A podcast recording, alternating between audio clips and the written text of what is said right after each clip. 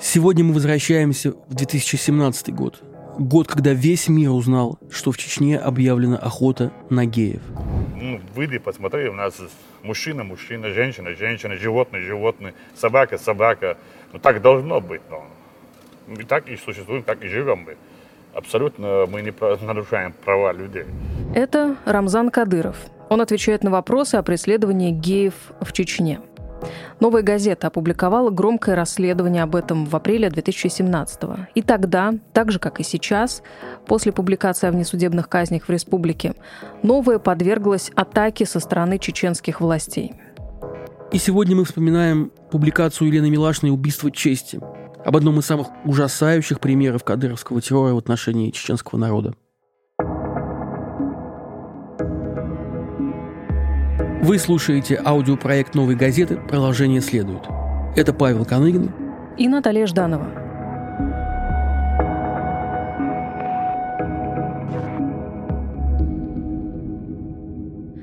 В этом выпуске статью «Убийство чести» прочитает наш коллега, журналист и актер Михаил Козырев – но сначала несколько слов о том, почему мы вообще решили вернуться к этому расследованию.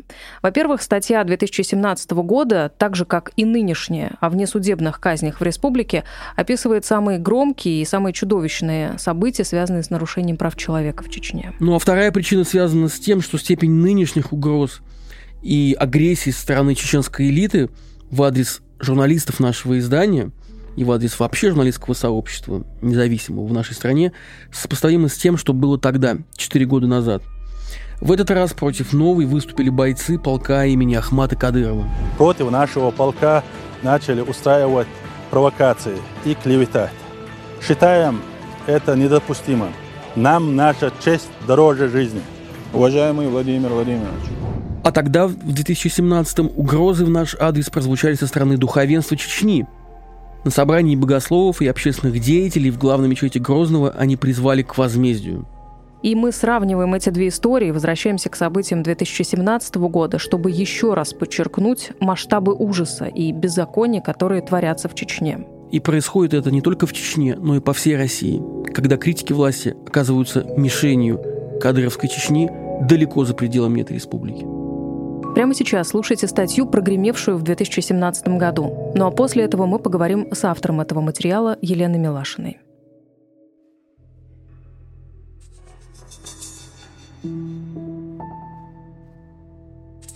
Убийство чести. Расправы над чеченскими геями. Читает Михаил Козырев.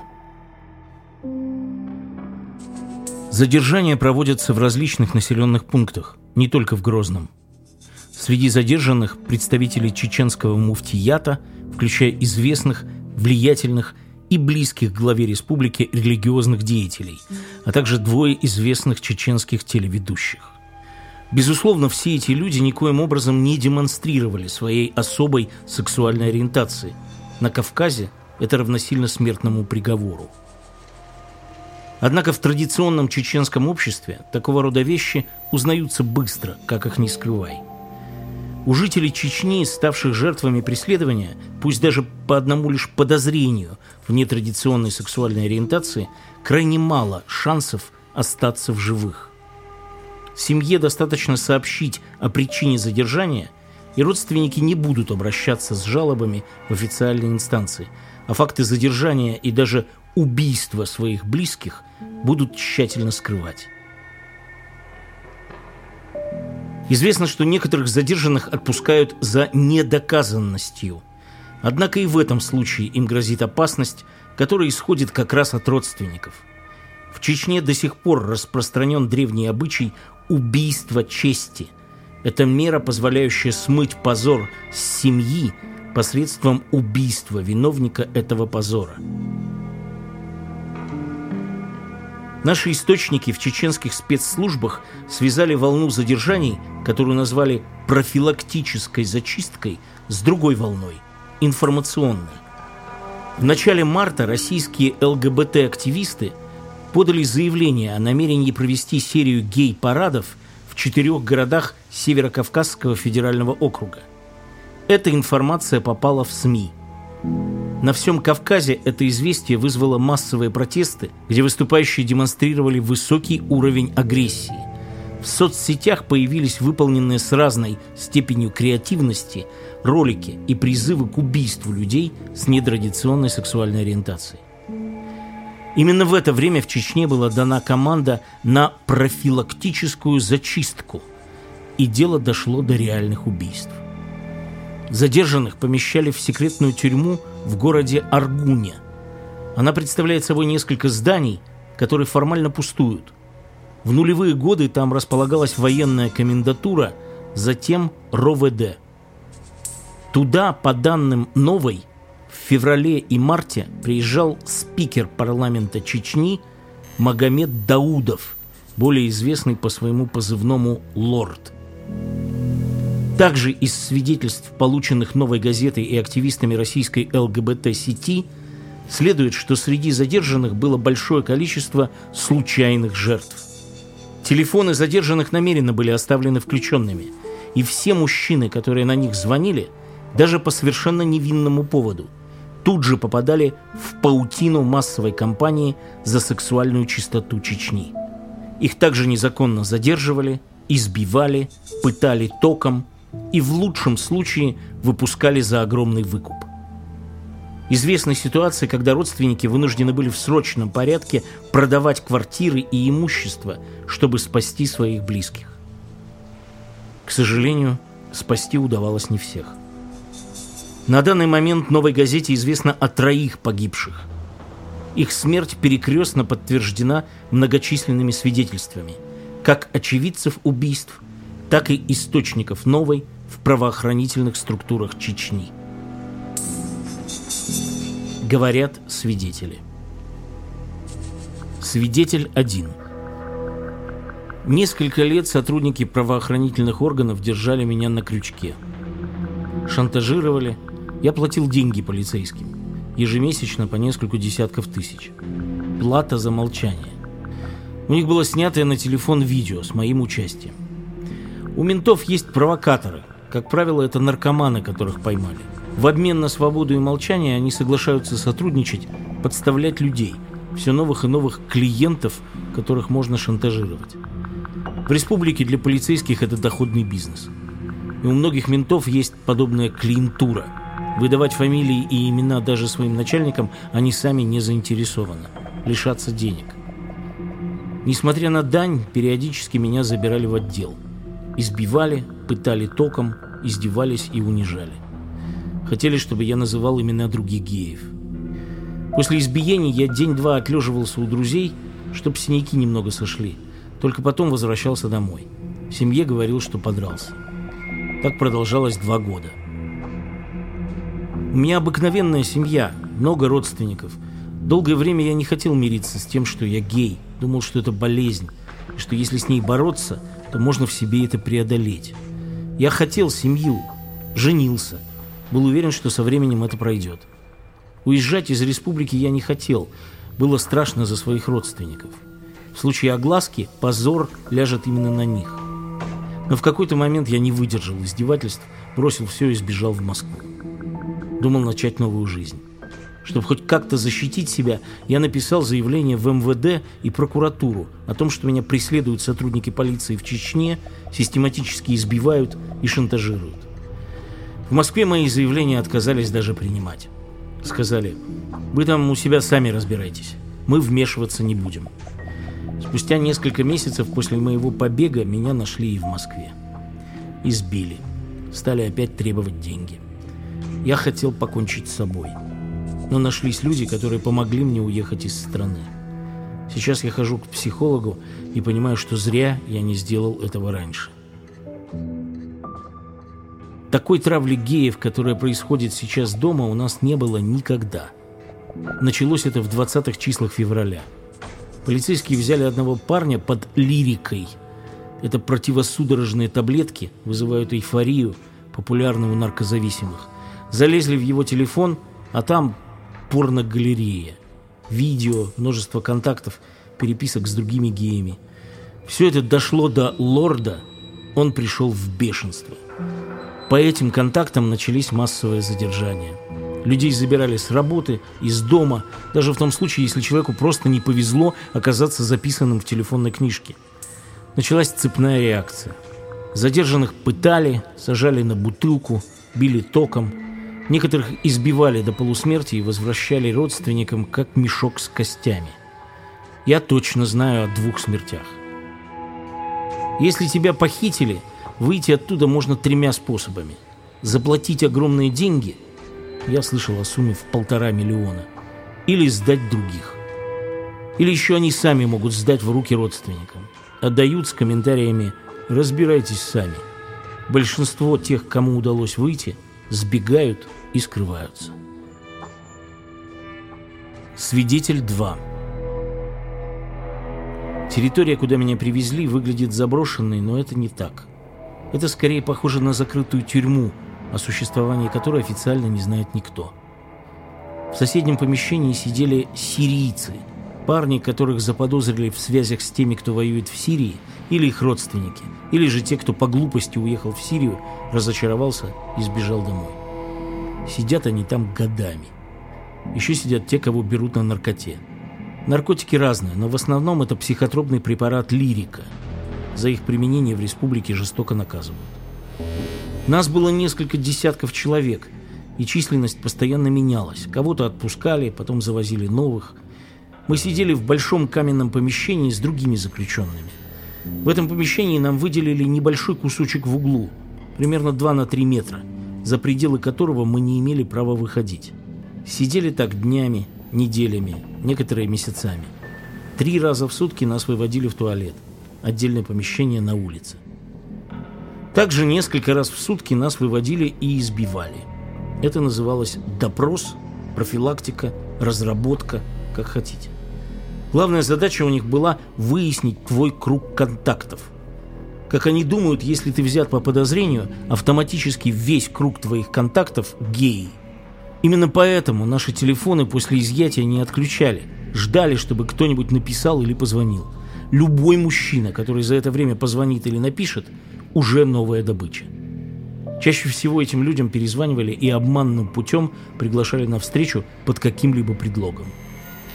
Нам цепляли на руки провода от электрошокера и крутили ручку у динамо-машины. Вырабатывался ток. Это больно. Я терпел сколько мог – потом терял сознание и падал. Когда вырабатывается ток и тело начинает трясти, ты перестаешь соображать и начинаешь кричать.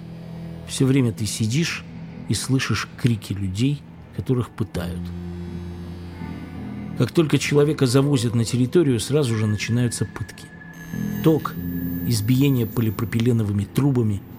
Избивали нас всегда только ниже пояса. Ноги, бедра, ягодицы, поясница – Говорили, что мы собаки, которые не имеют права на жизнь. Заставляли других заключенных над нами издеваться. Они сидят там годами, большинство уже потеряли надежду на освобождение. И особого выбора у них нет. Мы понимали. Еще били палками. Нас ставили в два ряда друг напротив друга, несколько десятков человек. Выдавали палки наподобие бит. И каждый проходил сквозь этот строй. Три-четыре палки вынести тяжело. Это очень больно. А когда проходишь через 20, далеко не все могут вынести. Я не знал, как справляться с болью. Хотя всегда думал, что у меня высокий болевой порог. Чтобы перебить боль, я стал в противовес пыткам грызть свои руки до крови. И это помогало. Некоторых избивали с особым пристрастием. Был один человек, его мучили особо. Он сидел дольше нас там, он был абсолютно сломлен. Его так били, что на теле были открытые раны. Его отдали родственникам, а через некоторое время стало известно, что его похоронили. Каждый день привозили все новых людей. Допросы, нечаянные звонки на телефоны провоцировали новые задержания. После нескольких недель, когда люди уже были доведены до животного состояния, вызывали родственников – кто соглашался и приезжал, тех тоже унижали отдельно, а потом отдавали человека на руки.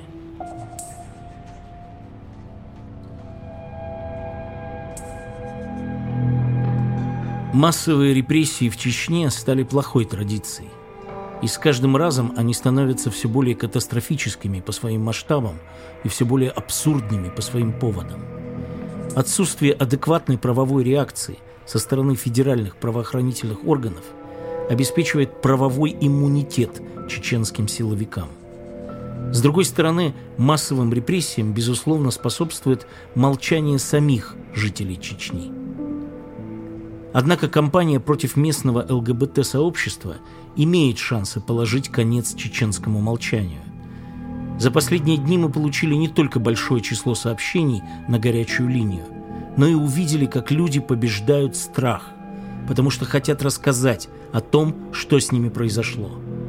Этому, возможно, есть объяснение. Дело в том, что представители ЛГБТ-сообщества отличаются от всех других активистов и правозащитников. Можно перестать быть правозащитником, можно поменять свои политические взгляды, можно даже изменить веру, но нельзя цвет кожи или свою сексуальную природу. Именно поэтому ЛГБТ-активисты и чернокожие стали в Америке мотором движения за права человека.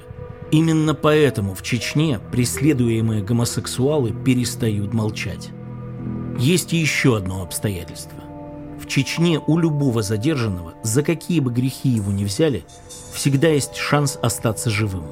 У всех, но не у гомосексуалов. Едва факт особой сексуальной ориентации становится публичным, само чеченское общество не оставляет им права на жизнь. Люди, загнанные в угол – теряют страх. Продолжение следует.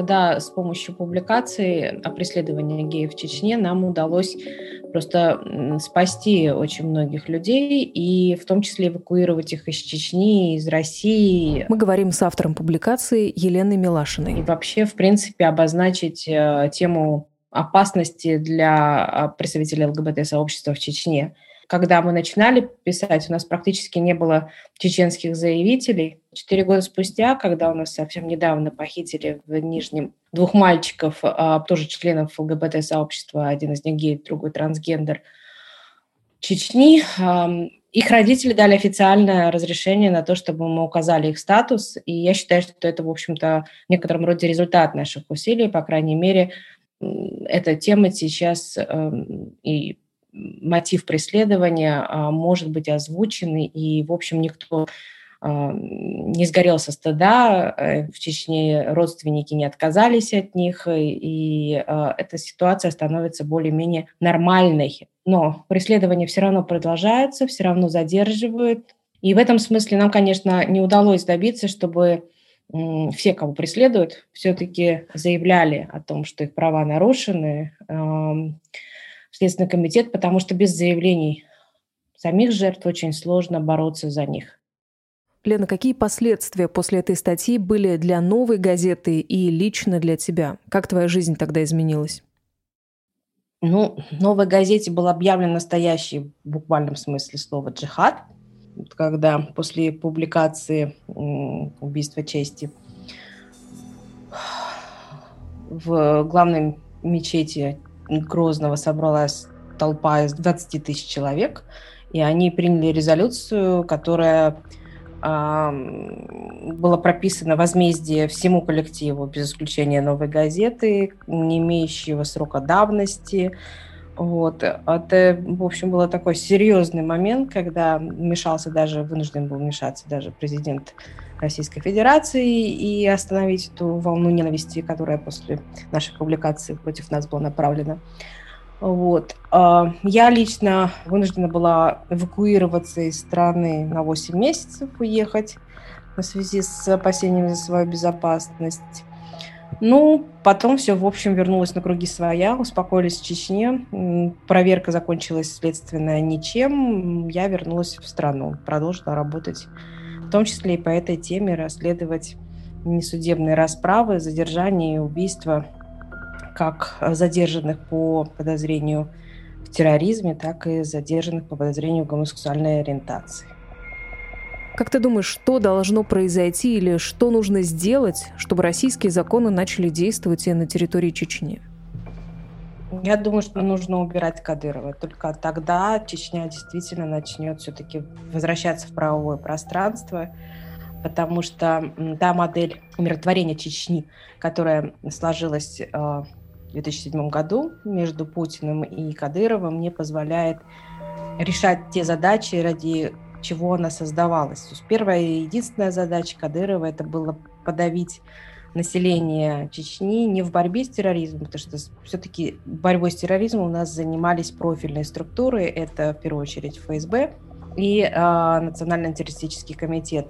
Главная задача Кадырова – это борьба с сепаратизмом, это то, за что жители Чечни э, так долго э, наказывают, за их желание отсоединиться от России. Так вот, с этой задачей Кадыров не просто не справился, а провалил ее полностью и целиком, именно потому что его методы ни в коем разе не способствовали ни лояльности чеченцев к чеченской власти, ни тем более лояльности к российской власти. Раз Кадырова отождествляют с Путиным и все силовые вот эти вот жуткие вещи, которые творятся в Чечне, отождествляют с российской властью.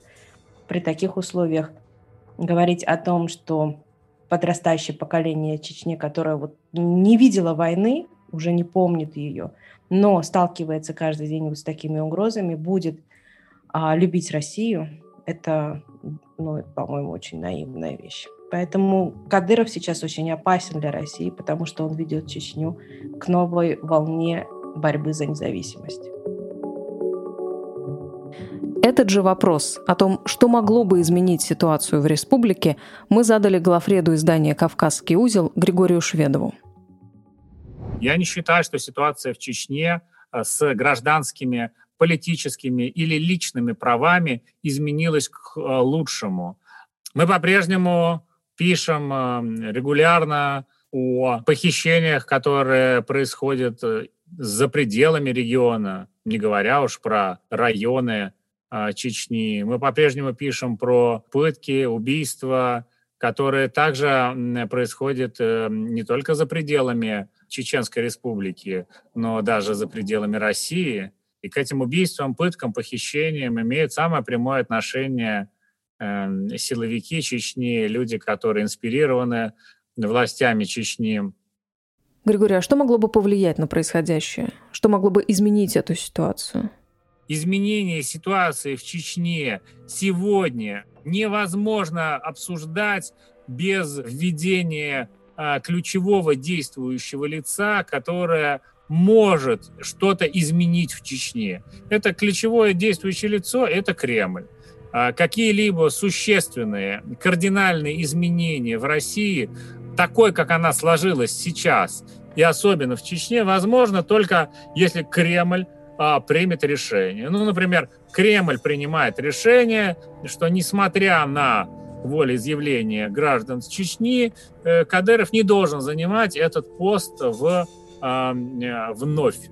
И вместе с этим Кремль принимает решение о том, что в Чечне должны быть изменены подходы к управлению республикой в целом, э, ее обществом, ее властными институтами.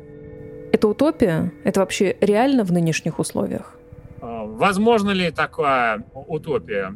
Сомневаюсь. Наверное, Путин должен сильно разочароваться в Кадырове. Те люди в окружении Путина, которым не нравится Кадыров, должны получить какую-то индульгенцию, должны получить какое-то особое право э, потребовать чего-то и потребовать именно изменений в Чечне.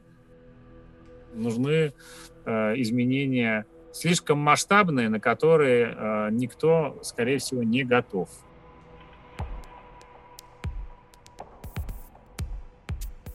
Это подкаст «Продолжение следует».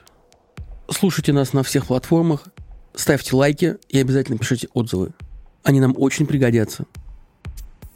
Над выпуском работали Автор статьи «Убийство чести» журналистка «Новой газеты» Елена Милашина, журналист и продюсер телеканала «Дождь» Михаил Козырев, правозащитник и главный редактор интернет-издания «Кавказский узел» Григорий Шведов, композиторы Алина Ануфриенко и Александр Глушков, звукорежиссер Федор Балашов, технический редактор Ирина Быкова, автор проекта и исполнительный продюсер Павел Каныгин, редактор и соведущая Наталья Жданова. В эпизоде использован фрагмент видеозаписи BBC. Подкаст выходит при поддержке медиасети.